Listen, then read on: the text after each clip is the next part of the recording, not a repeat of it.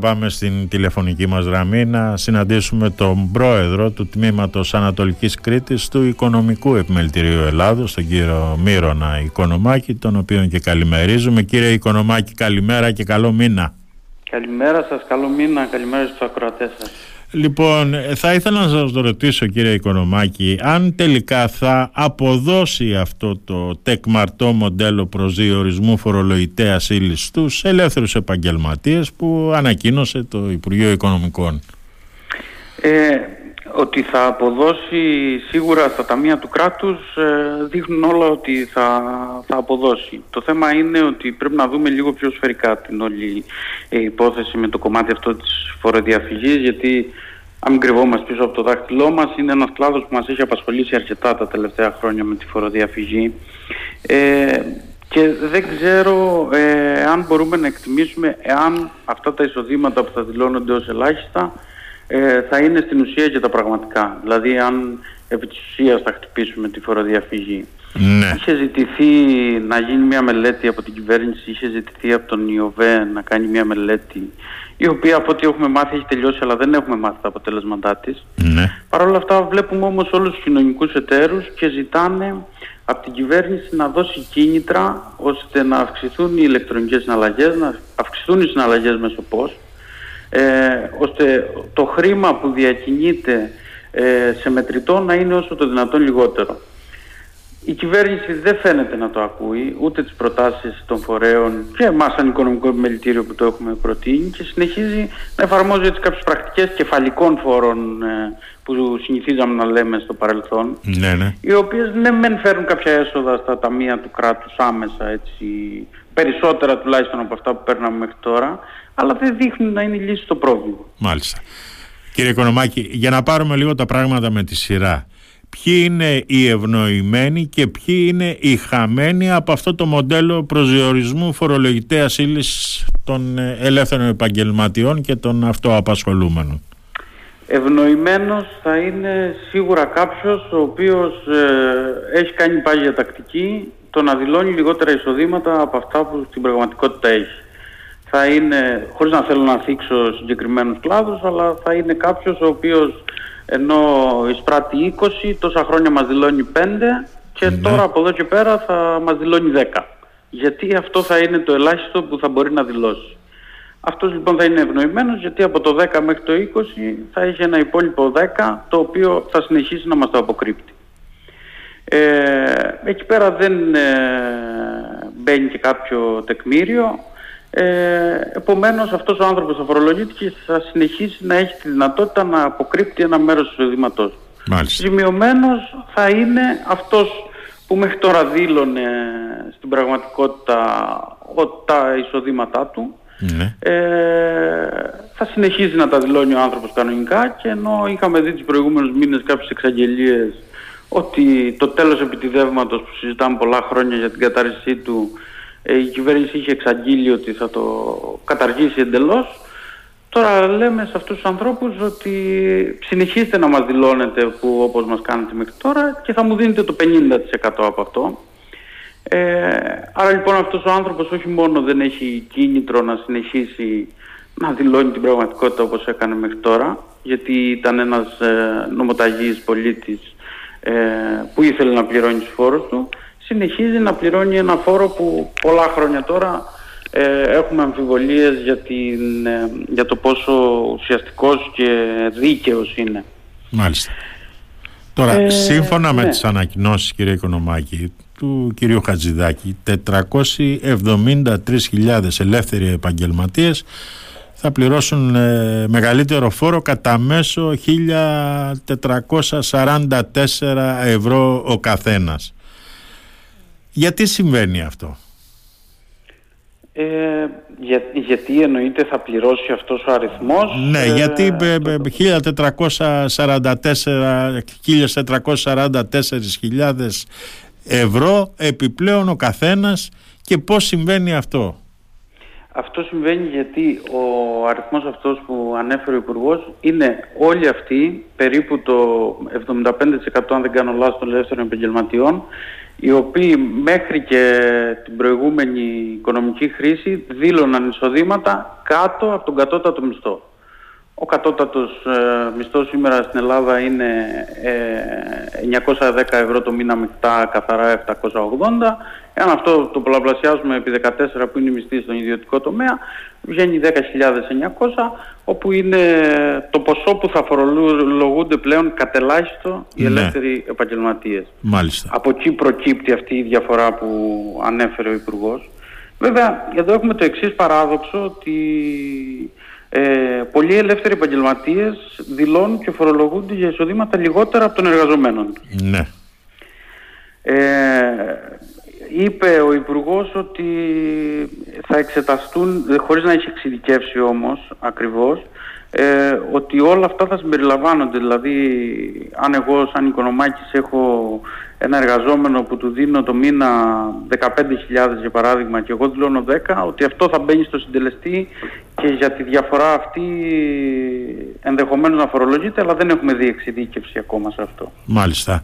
Γιατί τώρα επισημάνθηκε ιδιαίτερα στη χθεσινή συνέντευξη τύπου που έδωσαν οι υπουργοί, ο κύριος Χαζηδάκης, το ελάχιστο τεκμαρτό φορολογητέο εισόδημα θα κοστίσει απώλεια επιδομάτων; Ναι, ε, αυτό είναι ένα δεύτερο όφελος, δηλαδή πέραν των εσόδων που θα μπουν στα δημόσια ταμεία από αυτή τη φορολόγηση της διαφοράς, όποια ήταν αυτή, ε, όλοι αυτοί οι άνθρωποι, οι ελεύθεροι επαγγελματίες, με το να δηλώνουν πολύ χαμηλά εισοδήματα, ε, είχαν το πλεονέκτημα σε οποιαδήποτε διαδικασία γινόταν για οποιοδήποτε επίδομα, επίδομα τριτέκνων, επίδομα θέρμανσης, επίδομα το... όλα αυτά τα επιδόματα, ναι. ε, είχαν προτεραιότητα. Με το να πηγαίνουν αυτοδίκαια στην κλίμακα των 10.900 ετησίως, ε, που θα είναι και το κατώτατο, που είναι ουσιαστικά ένας κατώτατος μισθός, ε, εδώ μπορούμε να πούμε ότι αυτό είναι ένα δίκαιο μέτρο, γιατί οι άνθρωποι οι οποίοι πραγματικά παίρνουν κάτω από αυτό το φορολογητέο εισόδημα είναι άνθρωποι που πραγματικά έχουν ανάγκη αυτά τα επιδόματα και μέχρι τώρα έμεναν εκτός γιατί μεγάλος αριθμός ελεύθερων επαγγελματιών ε, φαινόταν δικαιούχος αυτά τα δικαιώματα. Ε, για παράδειγμα, ένας, ε, μπορώ να αναφέρω χωρίς να έχω, ξαναλέω, κάτι συγκεκριμένο με συγκεκριμένους κλάδους, αλλά ένας γιατρός ο οποίος ε, έπαιρνε ένα έκτακτο επίδομα που έβγαζε η κυβέρνηση γιατί είχε χαμηλότερα εισοδήματα, μπορεί να άφηνε εκτός έναν ε, άνθρωπο που απασχολιόταν στον τουρισμό 4 ε, ή 6 μήνες το χρόνο σε τετράωρη βάση, ε, που το εισόδημά του πραγματικά κυμαίνεται γύρω στις 6 με 7 ευρώ βάσει των ε, κατώτατων ημερομισθείων που υπάρχουν αυτή τη στιγμή. Άρα λοιπόν υπήρχε μια αδικία στην κοινωνία η οποία αυτομάτως και χωρίς κάποια κυβερνητική παρέμβαση θα διορθωθεί αυτή τη στιγμή. Ε, σε αυτό αναφέρθηκε ο Υπουργός. Μάλιστα. Τώρα βέβαια είναι και αδικία κύριε Οικονομάκη να βλέπουμε ελεύθερους επαγγελματίες σε ένα ποσοστό 32,7% να δηλώνει μηδενικό εισόδημα και ένα άλλο ποσοστό 25,5% να δηλώνει ότι έχει εισόδημα έως 5.000 ευρώ. Δεν είναι αδικία ναι, αυτό.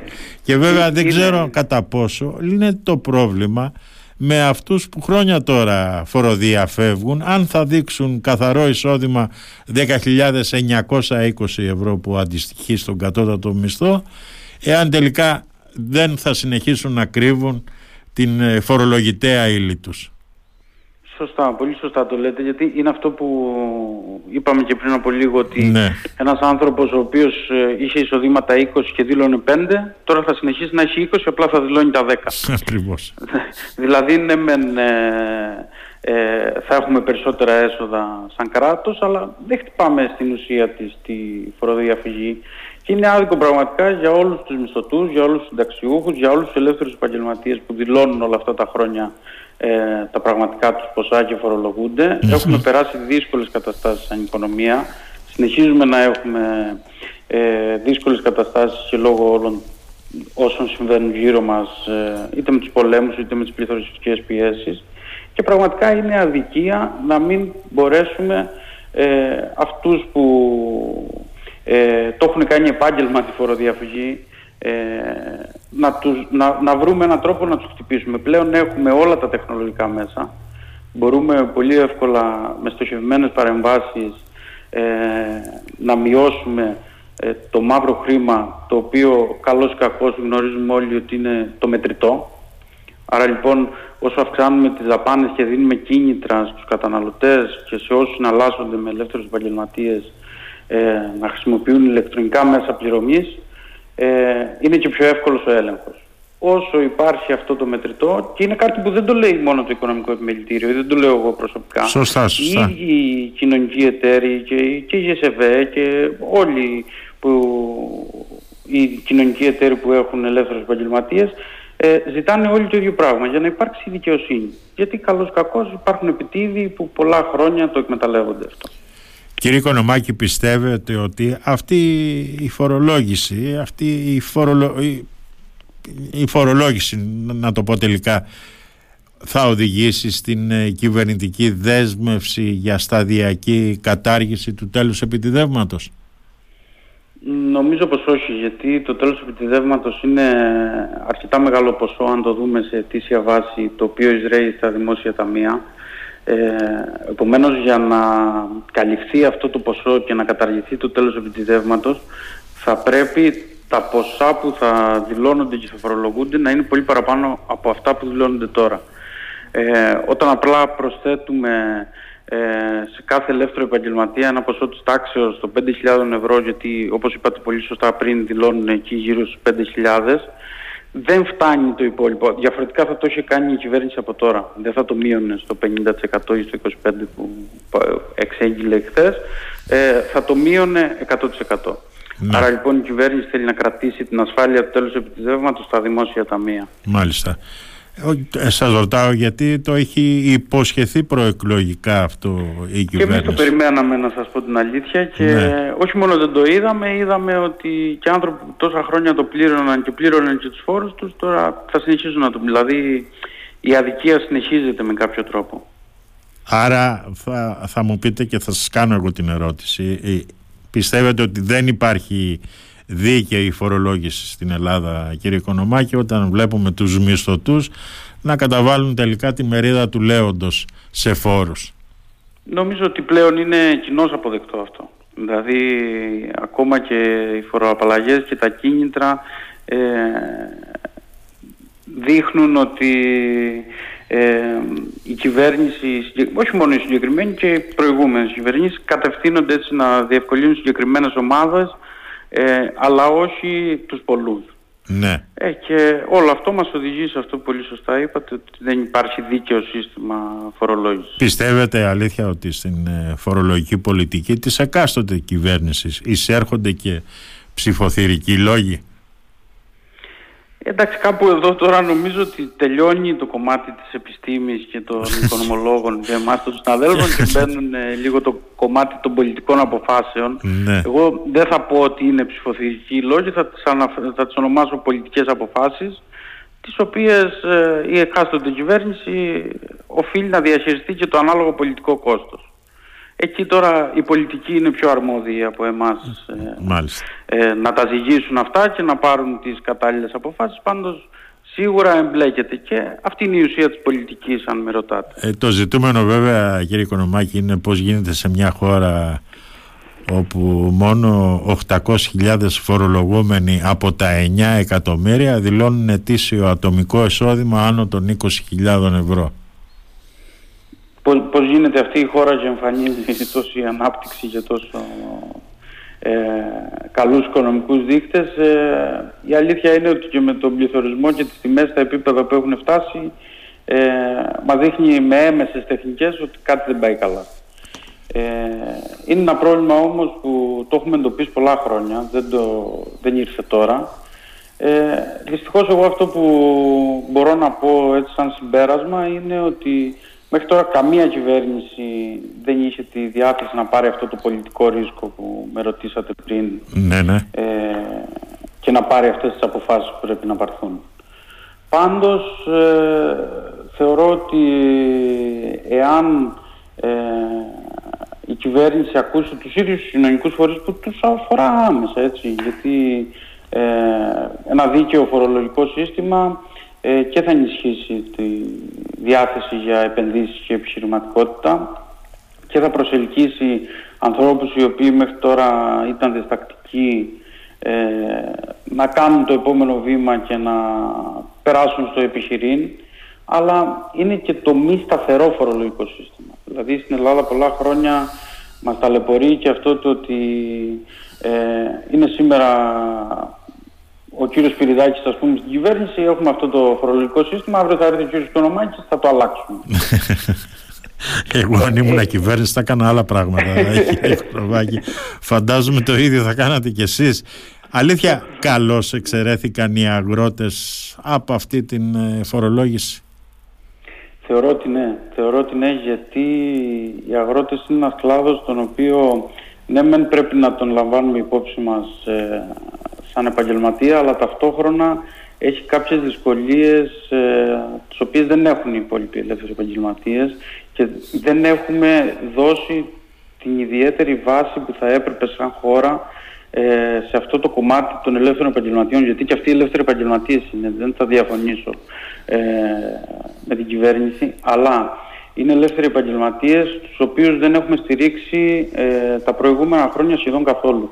Είχαμε επαναπαυθεί όλοι ότι ε, παίρνουν μια επιδότηση ετησίως. Ναι. Ε, για μένα και σαν επιστημονικό, και για μένα προσωπικά, αλλά και σαν επιστημονικός φορέας, αναγνωρίζουμε ότι αυτές οι επιδοτήσεις ε, δίνονταν τα προηγούμενα χρόνια ασίδωτα και χωρίς έλεγχο και, και οι ίδιοι αγρότες φέρνουν μερίδιο ευθύνης εκεί πέρα. Ναι, ναι. Αλλά από εκεί και πέρα δεν τους δώσαμε καμία άλλη βοήθεια. Δηλαδή λέγαμε έρχονται οι επιδοτήσεις κάθε χρόνο στην Ευρωπαϊκή Ένωση, ε, είναι άνθρωποι του μόχθου, είναι άνθρωποι που παλεύουν καθημερινά για τις οικογένειές τους και θα έπρεπε η ίδια η πολιτεία να τους παρέχει μια στήριξη. Για παράδειγμα, εμείς είχαμε κάνει μια συνάντηση τα προηγούμενα χρόνια με την Ένωση Αγροτικών Συνεταιρισμών εδώ στο Ηράκλειο ναι. και είχαμε κάνει μια κίνηση ώστε να μπορούν οι, οι νέοι αγρότες που θέλουν να μείνουν στην Ήπεθρο και στη Γη να έχουν βοήθεια από μέλη του Οικονομικού Επιμελητηρίου να τους συμβουλεύουν σε οικονομικά, τεχνικά και φοροτεχνικά θέματα. Ναι. Υπήρξε ανταπόκριση ε, κύριε Οικονομάκη. Δυστυχώς δεν υπήρξε. Δεν υπήρξε και ε, δεν έχω εντοπίσει ακόμα το σημείο που ίσως και εμείς να κάναμε λάθος, δεν το επικοινωνήσαμε σωστά. Δηλαδή θα πρέπει και η ίδια η πολιτεία και οι φορείς της να βοηθήσουν αυτούς τους ανθρώπους γιατί ο πρωτογενής τομέας ε, παράγει πολύ μεγάλο ποσοστό του ΑΕΠ τόσο στην Κρήτη, στην Κρήτη δεν το συζητώ αλλά και στην ίδια τη χώρα Μάλιστα. και βλέπουμε και με τις καταστροφές και τις πλημμύρες που γίνανε στην Πάνω Ελλάδα ότι αμέσως φτάνει στην τσέπη μας έτσι. Μάλιστα. Εσείς κύριε Οικονομάκη τι μηνύματα έχετε αλήθεια από, την, ε, από το τσεκούρωμα της ε, πρόσφατης καταβολής της επιδότησης; Ε, εντάξει, το μόνο σίγουρο είναι ότι και δικαίως οι αγρότες ε, είναι οι άνθρωποι στα κάγκελα αυτή τη στιγμή. Ε, κανείς δεν έχει καταλάβει τι έγινε. Ο ίδιος ο Υπουργός ζήτησε την παρέτηση ε, των αρμοδίων του οποία μέχρι χθες, ναι, ε, μέχρι χθες νομίζω δεν είχαν παρετηθεί όλοι, δεν ξέρω τι έγινε, αλλά ε, και με τις παρετήσεις αυτές πάλι δεν έχουμε απάντηση το τι έγινε, το γιατί μειωθήκανε αυτές. Ε, δεν ξέρω αν έχω χάσει κάτι γιατί ε, δεν το παρακολούθησα στενά σήμερα το πρωί, αλλά νομίζω ότι όλοι έχουν το ερωτηματικό το τι έχει πάει λάθος. Δηλαδή και τα προηγούμενα χρόνια είχαμε δει ε, μειώσεις. μειώσεις, αλλά σε τέτοιο βαθμό ποτέ. Ε, και πόσο μάλλον σε μια περίοδο που τα κόστη έχουν ανέβει. Δηλαδή, εάν βάλουμε στον παρανομαστή όλα τα αγροτικά κόστη αυτή τη στιγμή που από το πετρέλαιο ε, που το αγροτικό πετρέλαιο αυτή τη στιγμή ε, έχει ένα κόστος απαγορευτικό για τον αγρότη που θέλει να καλλιεργήσει μέχρι ε, την έλλειψη εργατικού δυναμικού που ανεβάζει τα μεροκάματα ε, τις αυξήσεις τιμές ε, φυτοφαρμάκων και ε, λιπασμάτων. Δηλαδή όλο αυτό μαζί με τη μείωση της επιδότησης μόνο δεν οδηγεί κάποιον στο να πάει να επενδύσει στον πρωτογενή τομέα. Μάλιστα. Κύριε Οικονομάκη, σας ευχαριστώ πάρα πολύ για αυτή την συζήτηση την καλημέρα μας και πολλές ευχές για έναν πολύ καλό μήνα κύριε Κονομάκη. Καλό μήνα, να είστε καλά.